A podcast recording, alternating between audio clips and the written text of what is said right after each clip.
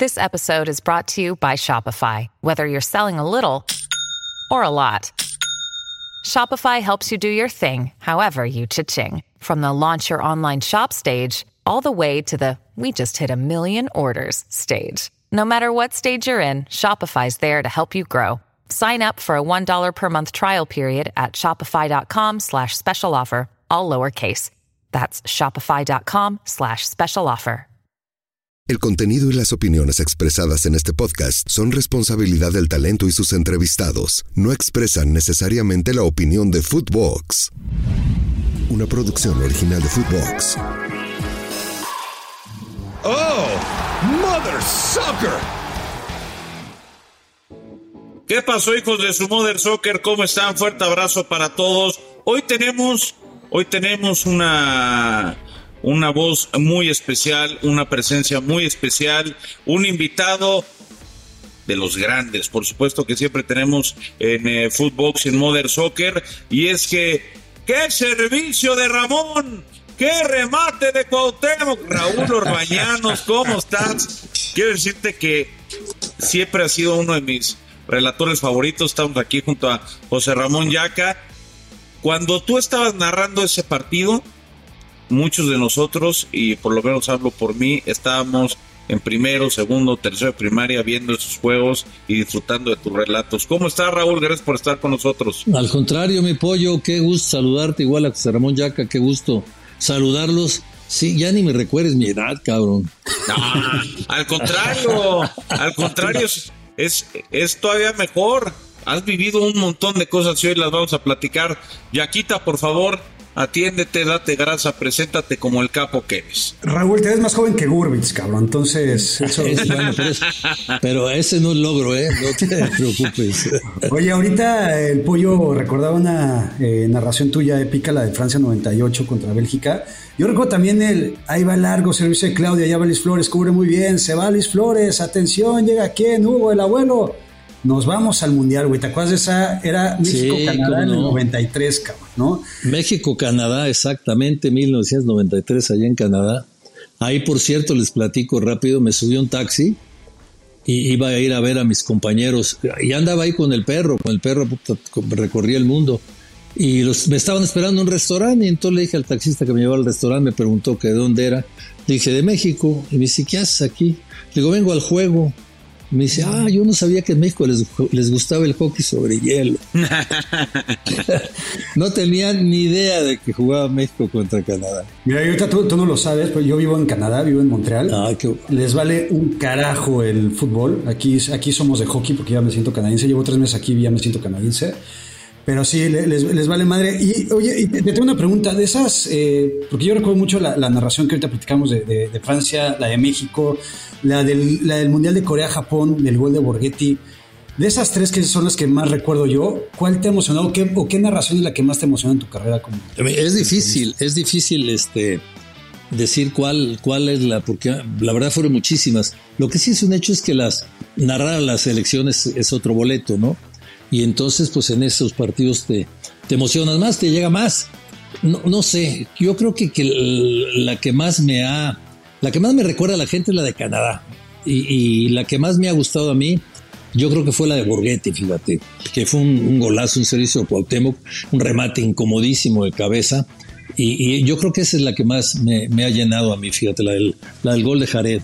Oye Raúl, extrañas, extrañas narrarla a la selección porque de verdad hubo una generación de nosotros que, que disfrutó y, veía y escuchaba la dupla Enrique Bermúdez, Raúl Orbañanos, Raúl Orbañanos, Enrique Bermúdez, eran icónicos y eran prácticamente indestructibles, ¿no? O sea, lo que a lo mejor hoy, lo que a lo mejor hoy podría ser eh, Luis García con, con Martinoli, que andan muy bien, que ganan los ratings, que, que hacen todo, en aquella época eran ustedes y no les ganaba nadie, no les tosía nadie pero sí, después fue... sales de Televisa y ya no, ya no pudiste narrar la selección. Sí, ya no pude, pero mira, digo, desde luego que sí me, sí me gustaría, pero, pero yo estoy contento con lo que hice con mis narraciones en la selección y ahora estoy enfocado en otro tipo de trabajo en Fox Sports. Sí fueron épocas muy buenas, ¿eh? muy, muy buenas, porque eh, era el perro y un servidor y, y siempre tuvimos grandes comentaristas que nos apoyaron. Tuvimos a Hugo Sánchez, tuvimos a,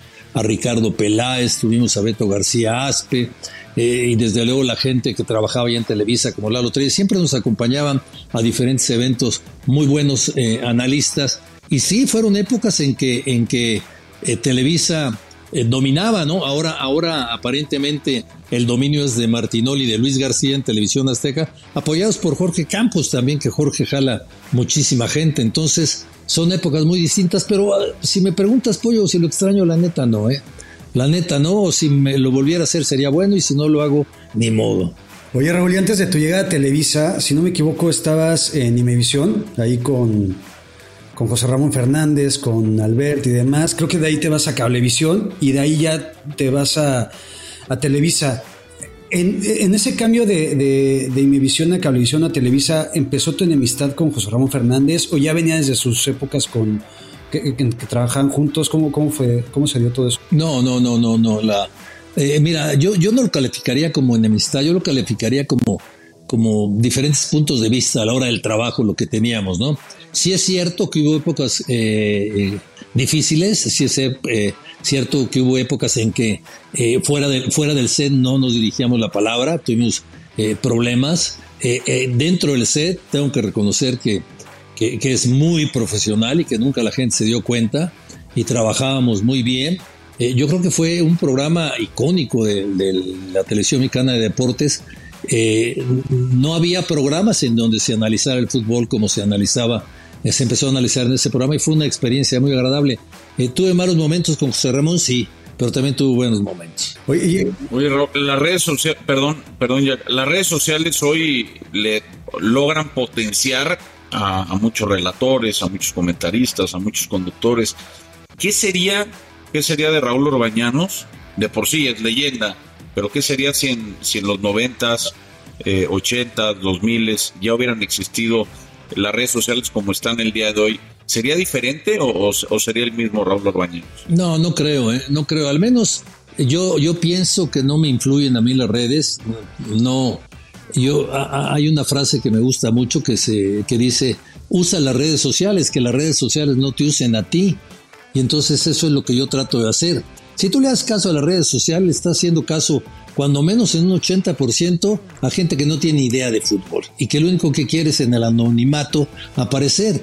Pero la realidad, o sea, nos critican en las redes y caramba, los que te critican no tienen ni idea, ¿no? Y luego hay gente que sí, son comentarios que te sirven para muchas cosas.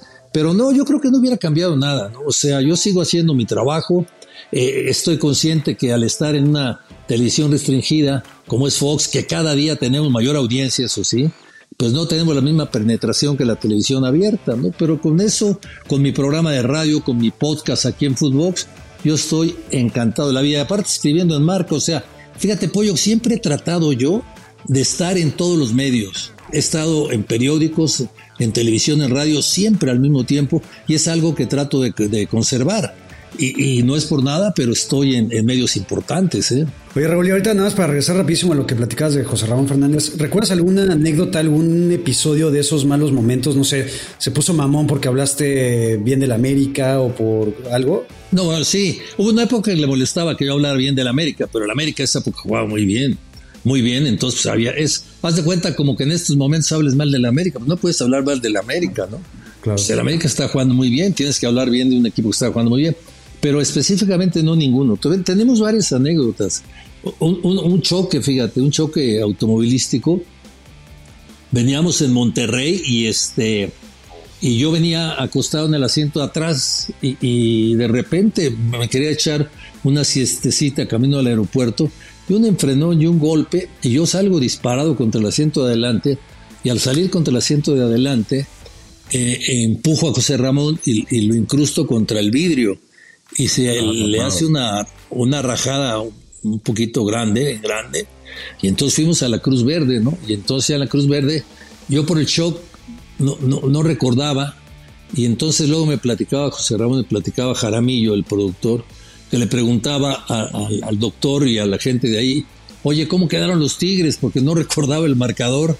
Y, y los de ahí me decían, no, no sé, ni me importa, querían seguir trabajando. Pero no dejé que cosieran a José Ramón ahí, no lo dejé.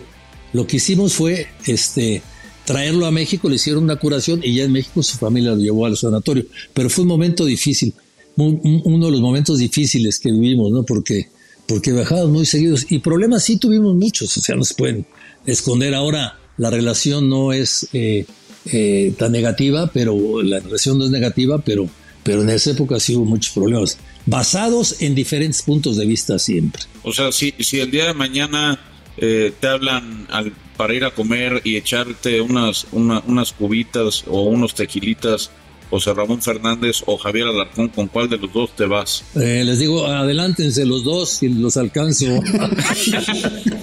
bueno, a lo, a lo, mejor, a lo mejor se, se, van a ESPN, ¿no? A lo mejor dicen que, que Javier va a ESPN, a lo mejor ellos arrancan la fiesta y ya después te invitan, pero no a, no a conducir, sino a, transmitir. Pero e, esa etapa, esa etapa, Raúl, sé que la has comentado en otros espacios, pero, pero no deja de ser relevante porque al ser eh, la voz eh, institucional junto con Enrique Bermúdez de Televisa, los partidos de la selección, viene la Copa del Mundo de Alemania y, naturalmente también pues viene lo que parecía una ruptura por el tema del programa La Jugada, ¿no? Con Javier y eso pues depara, ¿no? En tu salida.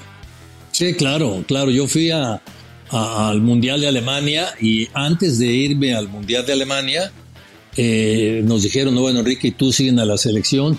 Yo conocí prácticamente toda Alemania moviéndome en trenes, un país maravilloso.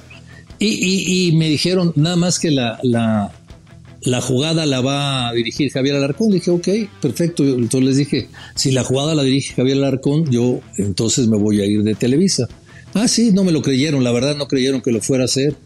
Y, empecé a trabajar y cuando me terminó el mundial, en la final, en la final le dije a mi brother, a Enrique, ya me voy, y me dice, ¿a dónde va? Le digo, ¿qué te importa, güey? Ya me salí del estadio y ya luego lo vi, ya le expliqué, pero esa fue mi última, última aparición en Televisa, la final del 2006.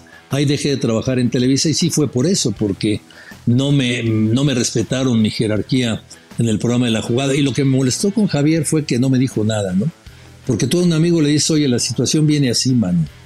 Y no, no me dijo nada. Y entonces por eso me fui. Y, muy contento, Pollo, muy contento, José Ramón, de, de haberme ido a, a, Fox Sports. Yo creo que tomé una extraordinaria decisión, ¿eh? Porque aparte en Fox Sports te, empezaste a meter otras cosas. Narraste Libertadores, eh, narraste evidentemente Liga Mexicana, algunas otras este, fútboles. Y has conocido otra gente, güey, ¿no? O sea, que también te, te, nutre en, la vida. Sí, mira, la verdad cuando llegué a Fox, Fox este, era una cadena que todavía no sobresalía mucho, pero empezamos a tener Libertadores, llegué a transmitir Libertadores, eh, luego este, empezamos a transmitir a León en segunda división, luego León y Pachuca, y así empezamos a crecer y finalmente se convirtió en una cadena de televisión restringida muy importante. O sea, yo he estado en el crecimiento de Fox realmente, ¿no? Entonces, son, te voy a decir cuántos años tengo en Fox. Estamos en 2003, 2006, tenemos, tengo 17 años en Fox. 17 años. Entonces, pues el crecimiento de Fox ha sido junto conmigo también y le tengo mucho cariño a la empresa muchísimo cariño. Oye Raúl, eh, hablábamos hace ratito de justamente de, esa época en 1993-94 y yo me acuerdo, yo ahí tenía 11 años y yo tenía un video, un VHS o beta, creo que era beta, que se llama Nos vamos al Mundial. Sí, cómo no. Que tú lo, conducías, tú lo narrabas, venían justamente la época de la selección en, en la Copa Oro del 93, las eliminatorias, la Copa América en Ecuador. Y mi pregunta va, en esa época siento que la gente, la afición estaba mucho más conectada con lo que era la selección mexicana. Y ahorita hay cierta apatía, cierta desconexión. Eh, ¿Lo sientes así? Sí, es que te digo una cosa, José Ramón, esas eran buenas épocas de la selección, ¿eh?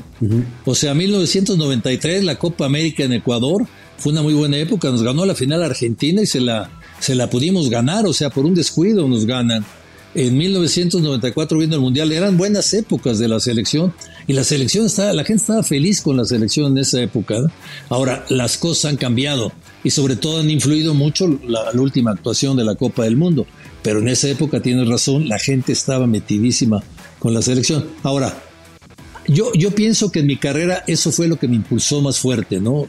El, el trabajar tantas veces con la selección. Oye, oye Raúl, precisamente hablando de eso, ¿Tú a qué crees que se debe eh, esa, esa desconexión que hay hoy con, el equipo mexicano? Porque ha cambiado, ¿no? O sea, en, en, tu etapa, cuando relatabas a la selección nacional, eh, yo, yo por lo menos iba al estadio, veía los partidos, estaba todo de verde, era maravilloso, la gente tenía una gran conexión y no es, y, no quiero que se malentienda, no es que fueran porristas, pero el, equipo vivió un buen momento y conectaba, conectaba mucho más. Hoy pareciera que conecta más madrearla, conecta más putear a la selección, pegarla a la selección, porque es lo que la gente está pensando. Pero de cualquier manera, más allá de lo que pensemos unos u otros, creo que hoy la selección le está faltando esa cercanía con el, con el pueblo. No sé tú qué piensas al respecto. Sí, sí, ¿sabes qué yo pienso que influye, Pollo? Que ahora, en, en aquella época no había estos, estos programas que ahora, ahora se basan los programas en, en crear polémica, ¿no? Y parte de la polémica es la selección y la selección y no servimos, etcétera, etcétera. Entonces yo creo que eso influye también. Y influye también que ahora por las redes sociales, insisto, la gente quiere eh, opinar más y, y, entre la gente las redes sociales pues se van involucrando y, por ejemplo, tú lees cosas que, que, es increíble, ¿no? De repente lees que Santi Jiménez no merece estar en las elecciones, oye, espérame un segundo, que y atacan a los futbolistas con una facilidad increíble, ¿no?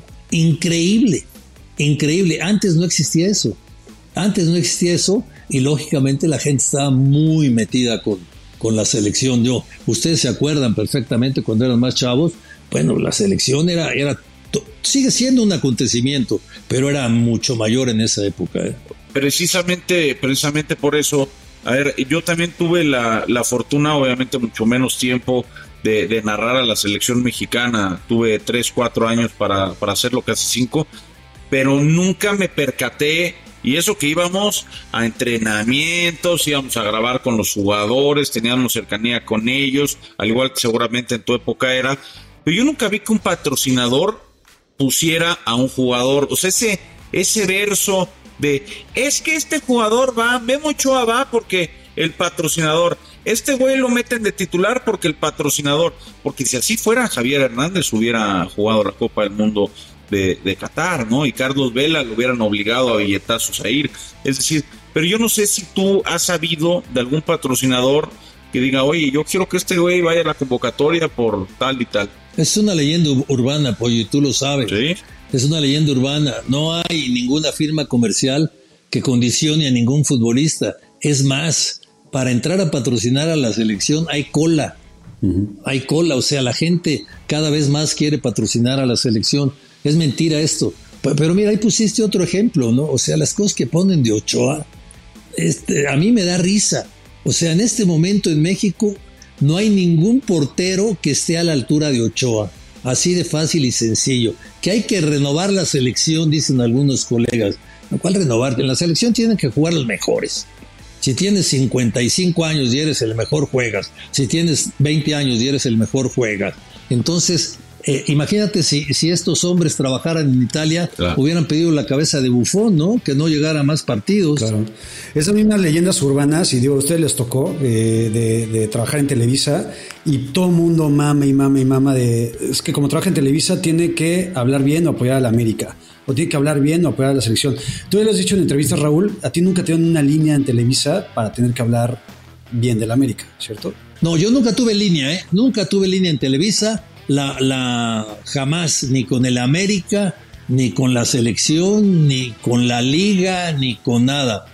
Y me dicen mis compañeros que estuvieron antes que yo que, que, hubo un momento en que sí tuvieron ellos problemas cuando estaba ahí Javier González eh, al frente de, de, la, de, los, de, los, comentaristas y que inclusive los sancionaban. Yo jamás, jamás tuve Yo tuve un, un, pase, un paso muy, muy a gusto por Televisa hasta que se presentó el problema que ya les, les platiqué. En tu paso por Televisa, no sé, Pollo, lo que, lo, lo, lo que te tocó a ti.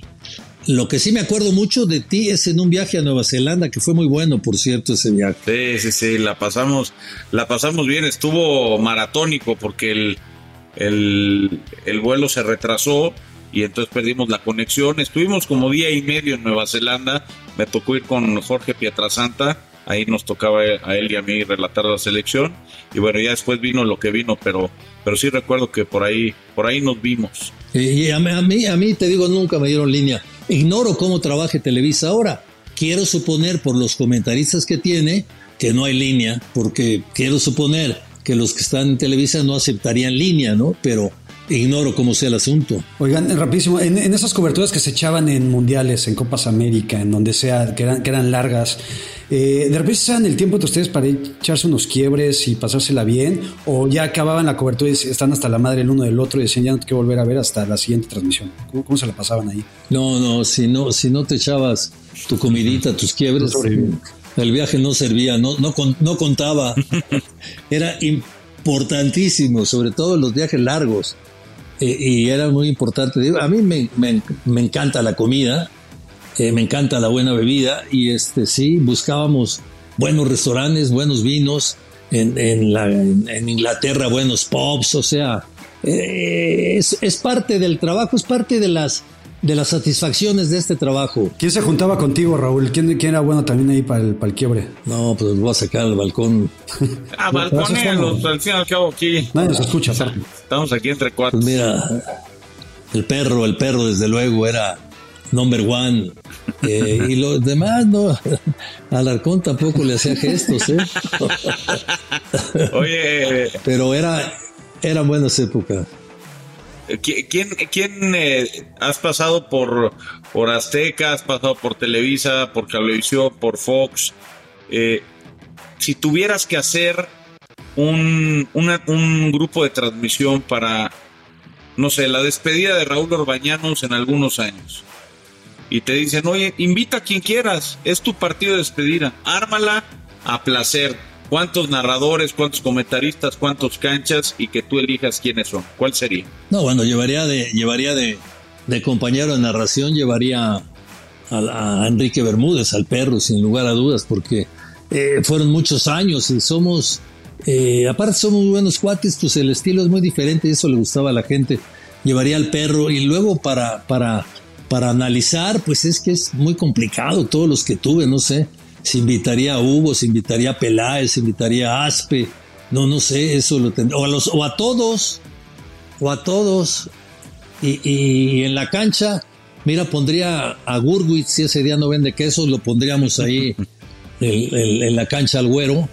Eh, ¿Quién más podría tener en la cancha? ¿Sabes quién me encantaba trabajar con él en la cancha? También Javier Rojas, eh, César Martín. No, tuve muy buen equipo, ¿no? Y ahora en Fox Sports eh, Toño Valls, que empezó en cancha, que ha crecido mucho, que es analista. Es que, ¿sabes qué? Que es muy. Qué buena pregunta, me hiciste pollo, porque no, no sé qué haría. ¿Sabes qué voy a hacer? Mejor no hago transmisión de despedida. mejor, mejor no me despido, ¿no? Oye, oye, Raúl, y los y, y, tus tres relatores actuales que más te gusten, no, no necesariamente los mejores, porque termina siendo muy subjetivo, ¿no? ¿Quién es mejor, quién es peor? No ponerte en esa posición, pero ¿quiénes son los tres que más disfrutas escuchar, además de, por supuesto, de ti? Mira, a mí la verdad, los que, los que más, el, que me encanta es Raúl Pérez, ¿eh? Raúl Pérez me encanta cómo narra. Eh, Martinoli me gusta, me gusta eh, el ritmo que tiene, bastante bueno, me gusta mucho. También Martinoli son dos de los que me gustan más en este momento.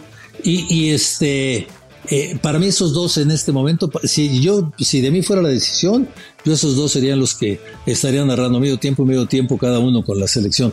Nada más que ahora en, algunas televisoras ya se estila que narren los Ya lo están haciendo todos, porque creo que, que también Televisa con vacas ya narra los dos tiempos, Martinoli narra los dos tiempos. Eso fue algo que impusimos en Fox, ¿eh? Eso algo fue, cuando yo llegué a Fox en 2006, la Copa Libertadores yo narraba los dos tiempos. No, ni ninguna televisora lo hacía y ahora sí lo hacen ya. Ahora estoy recordando, lo hace todo el mundo ya, ¿eh? Oye, Raúl Miguel Gurbitz habla muy bien de ti, José Pablo Cuello también, que tengo un podcast con él de, NFL, sabe poco, pero ahí está en el podcast José Pablo. eh, hablan muy bien de ti, porque mucha gente se acercaba contigo a pedir una oportunidad, según entiendo. Eh, ¿Por qué era así? ¿Y por, qué esa cercanía? ¿Y por qué les abría la puerta? Mira, eh, digo, ojalá le hubiera podido abrir la puerta a más gente, pero tuve la fortuna de poder colaborar con el crecimiento de varios, de varios comentaristas que ahora están en, muy buen nivel. Y, lo hacía porque primero veía en ellos eh, capacidad, ¿no? Eh, tocaste dos que, son muy importantes, José Pablo Cuello y, y Miguel Gurwitz, los dos muy jóvenes, muy jóvenes. Miguel me buscó y me buscó y me buscó. Y yo era director de la revista Deporte Ilustrado y lo llevé ahí primero y fue creciendo, luego lo llevé a Televisa y ha hecho una extraordinaria carrera.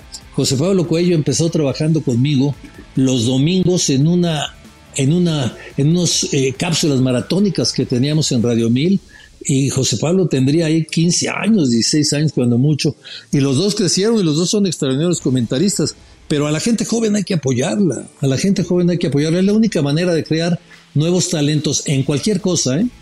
En cualquier cosa, en lo nuestro que son los medios, en el fútbol donde hay que crear futbolistas, en los deportes diferentes. Si, no apoyamos al joven, pues difícilmente va a sobresalir el joven, ¿no?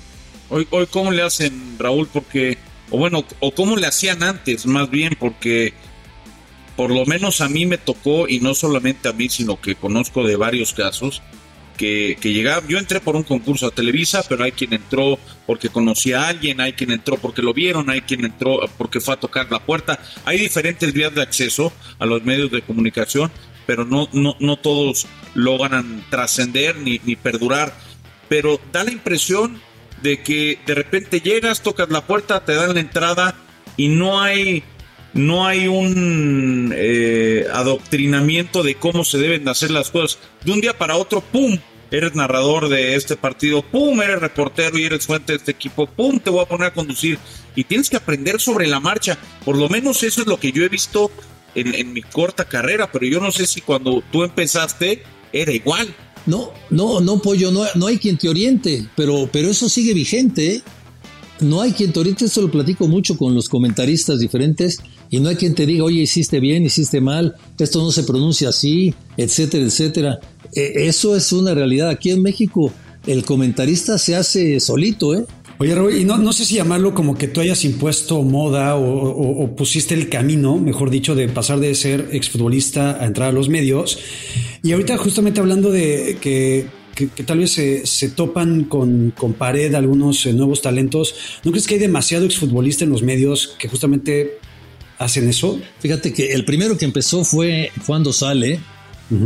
el general Juan Dosal eh, luego seguí yo y luego siguieron otro, otro buen número. Yo creo que no, es que haya muchos, sino que a muchos realmente no les interesa prepararse para hablar bien en televisión, o sea, regresamos a lo mismo, ¿no? O sea, puedes conocer de fútbol, pero si no sabes hablar bien y no te preparas para hablar bien en televisión o en radio, en lo que estés, pues no te sirve haber sido futbolista, ¿no? O sea, el, futbolista que entra a los medios tiene que prepararse, tiene que prepararse. Muchos, muchos nada más van a, a tirar rostro y no, no, no se preparan, es la verdad, ¿no? Sí, en, en ese sentido, Raúl, ¿cómo, cómo, cómo fue esa, esa transición? ¿En qué momento decidiste, oye, pues ya que me retiro, quiero entrar a los medios de comunicación y no ser comentarista, sino ser relator? Porque en este caso solamente hay dos que fueron jugadores y que, y que relatan, tú y Raúl Pérez. Sí, el tocayo Raúl Pérez, eh, extraordinario narrador, por cierto. Mira, yo, yo, yo Pollo jugaba en el último equipo que tuve, quien fue el Atlético Español, y este y me mm, tuve problemas con la directiva, y problemas me hice a un lado. Eh, estaba yo esperando pasar el tiempo para volver a jugar y me ofrecieron una chamba en una agencia de publicidad, me metí a trabajar en publicidad y una vez fui al, al, frontón, al frontón México, que era una maravilla en esa época, con mi compadre Gonzalo Vega, gran actor. Fuimos al frontón y ahí conocí a Carlos Alarraqui y le dije, dame chance. Con eso, háblame mañana. Le hablé y me dice, vente para acá. Había dos personas que trabajaban nada más en Canal 13 en deportes. José Ramón y un servidor. José Ramón, que era el jefe, yo que era reportero de Noti 13 y así empecé. Así empecé, así empecé, hasta que un día eh, Jaramillo, que era el productor, me dio chance y dice, ponte a narrar. Y empecé a narrar en Veracruz, lo hice tan mal que no sabes la, vergüenza que me dio, qué barra. Pero terrible, terrible. Pero bueno, todos, todos empezamos así, ¿no, Raúl? Eh, a lo mejor eh, no es nuestro prime y, se va creciendo. Perdón, José Ra, que, o mi querido Yaquita, que, que me meta en esta, pero a ver, Raúl, ¿cómo ves el tema de David y André en Televisa. Tú que estuviste en contra, que fue una batalla campal, Televisa contra Azteca, después te tocó trabajar muchos años con André, pero ¿no se siente raro? Eso es la primera. Y después, ¿se siente un vacío en Fox por la salida de André?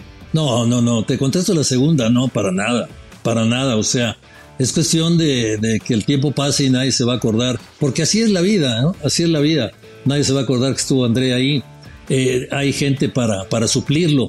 Eh, eh, el, que hayan emigrado a Televisa para mí fue sorpresivo, ¿no? Porque no tienen el perfil para, para lo que conocemos de Televisa. No sé cuál es la idea de ponerlos a trabajar allá, pero por ejemplo, analistas, ninguno de los dos puede ser analista, ¿no? Eso nos queda muy claro. No son conocedores de fútbol. O sea, ellos lo que hacen son programas de, tipo picante y tipo última palabra, que es lo que les gusta.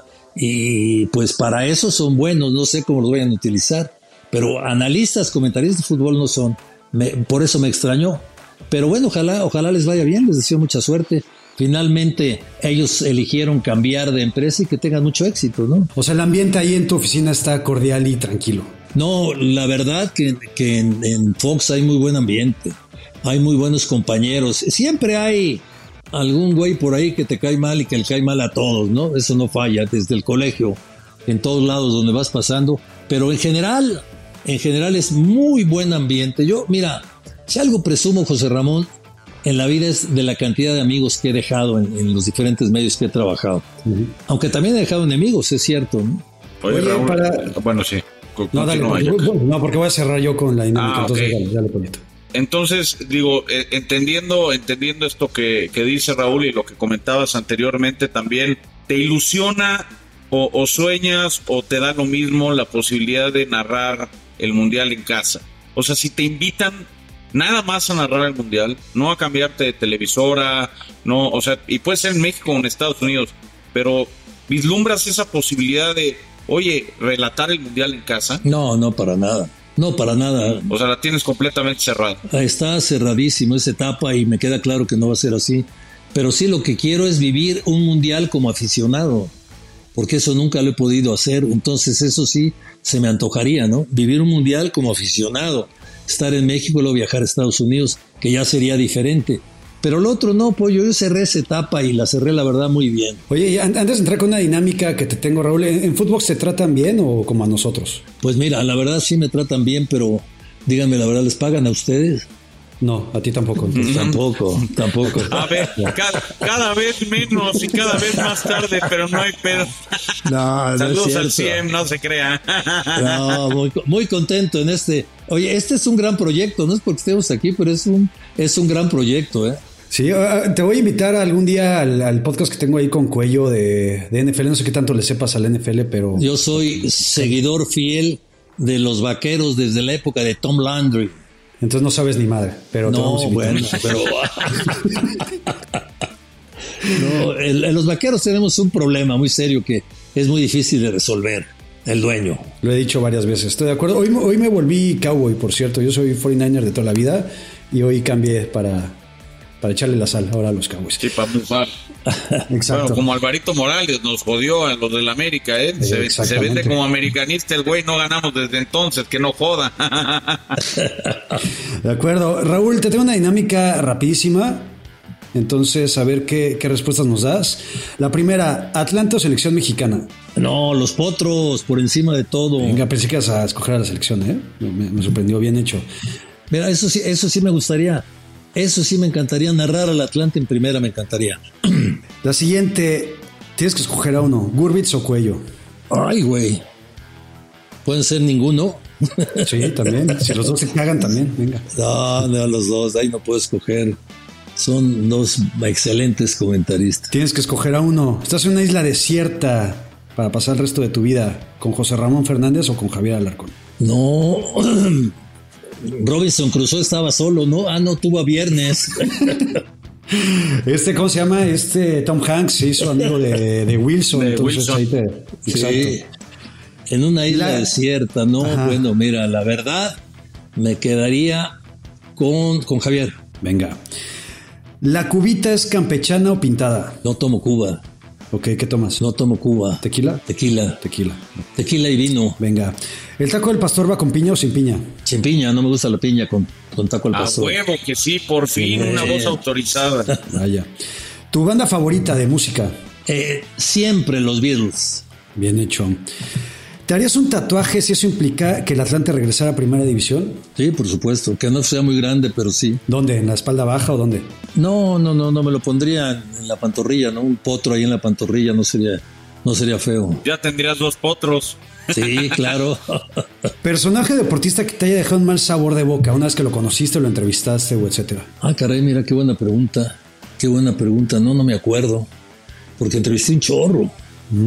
Entrevisté a Pelé, entrevisté a Maradona, entrevisté a Cruyff, entrevisté a, a Joe Montana, entrevisté a, a McEnroe. No, bueno, la verdad no, no, no, no recuerdo ninguno que me haya dejado mal sabor de boca. A ver, esta. Ah, bueno, nunca me tocó Cristiano Ronaldo porque dicen que es muy difícil. pues, yo, yo- yo siento que la gente le tiene envidia por guapo y por rico, como bien dijo una vez. Pero los guapos y ricos no tenemos por qué envidiarlo.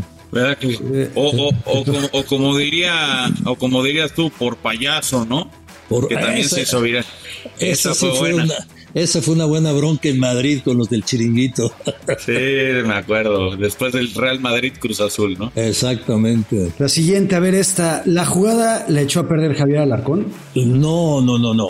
No, no, no. La jugada la echaron a perder los productores. Venga, Ah, pues Ahora no, no sé cómo esté ahora porque llevo un tiempo sin verla. ¿eh? Te arrancas la vida, Raúl. Sí, yo- si la sí, ves, sí. te arrancas la vida. no la veas. No la ves. No la veas. Sí, no te pierdes de nada. Eh, tu alineación perfecta para narrar a la selección mexicana. Alineación para narrar. Mira, ya había dicho que el perro, Raúl Pérez, Cristian Martinoli, eh, Carlos Velasco, que me gusta mucho el estilo que tiene Carlitos ahí en Fox Sport, eh, Jorge Petrasanta, que ha querido mucho, Vacas, el pollo, esos son con eso ya tengo. Cuando le estás pegando al tequila y al vino, ¿qué te gusta escuchar de música? Lo que haya, Te da lo mismo. me adapto, pero no, es que cuando le estoy pegando el tequila al vino, prácticamente es en reuniones, con amigos, con compañeros, con mi familia. Este, entonces la, la música que acompaña al fondo, pues es lo de menos. El chiste es disfrutar a los amigos con un, un buena, una buena copa de vino, una buena copa de tequila. ¿no? De acuerdo. Eh, ¿Te hubiera gustado prestar tu voz a algún videojuego como el FIFA? Nunca lo había pensado, pero no, no me hubiera disgustado, la verdad. Sí, sí me hubiera gustado. La- Pero fíjate que mi voz, mi voz, eh, mi estilo y mi voz no es, nunca fue tan comercial. Eh, o sea, lo- los, los fuertes que le llegaban a, a la gente y al pueblo fueron el perro, el perro, Ángel Fernández. Ellos eran de ese tipo, eh, el, el mismo Martinoli, que son gente que les llegan. Yo no fui de, de ese estilo. Yo, es- si tuviera que calificarlo como en la lucha, yo era un poco más técnico. Venga, un par más. ¿Le has preguntado a Alexa por Raúl Orbañanos? No, fíjate que no, nunca se me ha ocurrido. Pregúntale a ver qué te dice. Le voy a preguntar. Y la última. Persona con la que menos a gusto has trabajado. la persona con la que menos a gusto he trabajado. Uf, pues mira, con José Ramón tuve problemas, pero mucho tiempo trabajaban muy bien y, y le estoy agradecido porque él fue el que me dio la oportunidad. Con Alarcón tuve problemas, pero también, ¿quién podría ser? Yo creo que Raúl Sarmiento, fíjate. Me, me- me sorprende, no, no, no me acuerdo del buen Raúl Sarmiento, pero no, no, no, se, no se escuchaba que hubieras tenido como muchas broncas con, con él. ¿no? Sí, con- yo creo que con él. Oye, oye Raúl, y, y, y ya por último, yo, yo sé de la gran amistad que tienes, por ejemplo, con Arturo Bricio, que es una joya de personas espectacular, pero durante algún tiempo pues fue el mero mero de los árbitros. ¿Cómo, cómo manejar una gran amistad cuando los árbitr- el, el árbitro o los árbitros vivían un tan mal momento y tampoco querer, querer herir susceptibilidades? Eso, eso me interesa. ¿O qué te decía él? No. Porque luego los árbitros ven cosas que nosotros no. No, diciendo, diciendo las cosas como son, ¿no? O sea, eh, yo tengo una gran amistad con Arturo. Eh, pienso que eh, el- es muy difícil ese trabajo. El trabajo que hizo él ahora lo comparo con el de Archundia y era mucho mejor el de Arturo, ¿eh?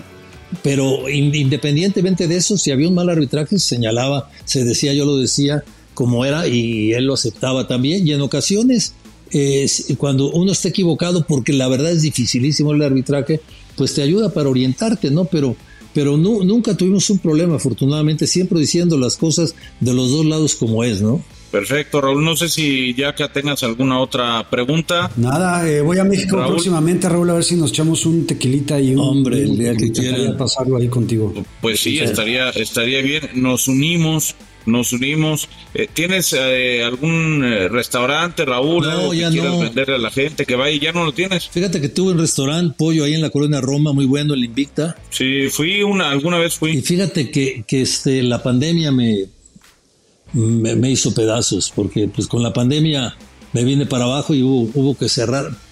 Pero es algo también de lo que pienso en el futuro, poner otro restaurancito chiquito nada más para puros cuates. Ah, bueno, pues habrá habrá que habrá que ir y dejar el 20 de el 20 de propina. Gracias Raúl, gracias por, por atendernos acá en en Mother Soccer. Gracias por lo que le has dejado a los medios de comunicación y por lo que le vas a seguir, por supuesto, dejando y pues échate un gol de la fiera, ¿no? Nada más para cerrar. gracias a ustedes, muchísimas gracias. Es muy temprano, a ver si no me frío la garganta, cabrón. Ahí te va. ¡Gol! ¡De la fiera! Qué bonito. Claro que sí, ahí está. Raúl Orbañano, recuerden seguir el podcast, compartirlo, darnos cinco estrellas. Esto ya sale en YouTube, así que este video bueno, pues lo, lo, podrán disfrutar todos. Recuerden que todos los miércoles tenemos invitados. Estamos entrando a la segunda etapa y entramos obviamente con el capo de capo Raúl Orbayano. Suscríbanse en YouTube. Nos escuchamos lunes, miércoles y viernes. Y bueno, sigan a Footbox en todos lados. Gracias Raúl, gracias Diaca, gracias Fede. Esto fue Mother Soccer. Nos escuchamos próximamente y el otro miércoles otro gran invitado aquí, por supuesto, en su canal de confianza. Chau, chau. Oh, Mother Soccer una producción original de Footbox.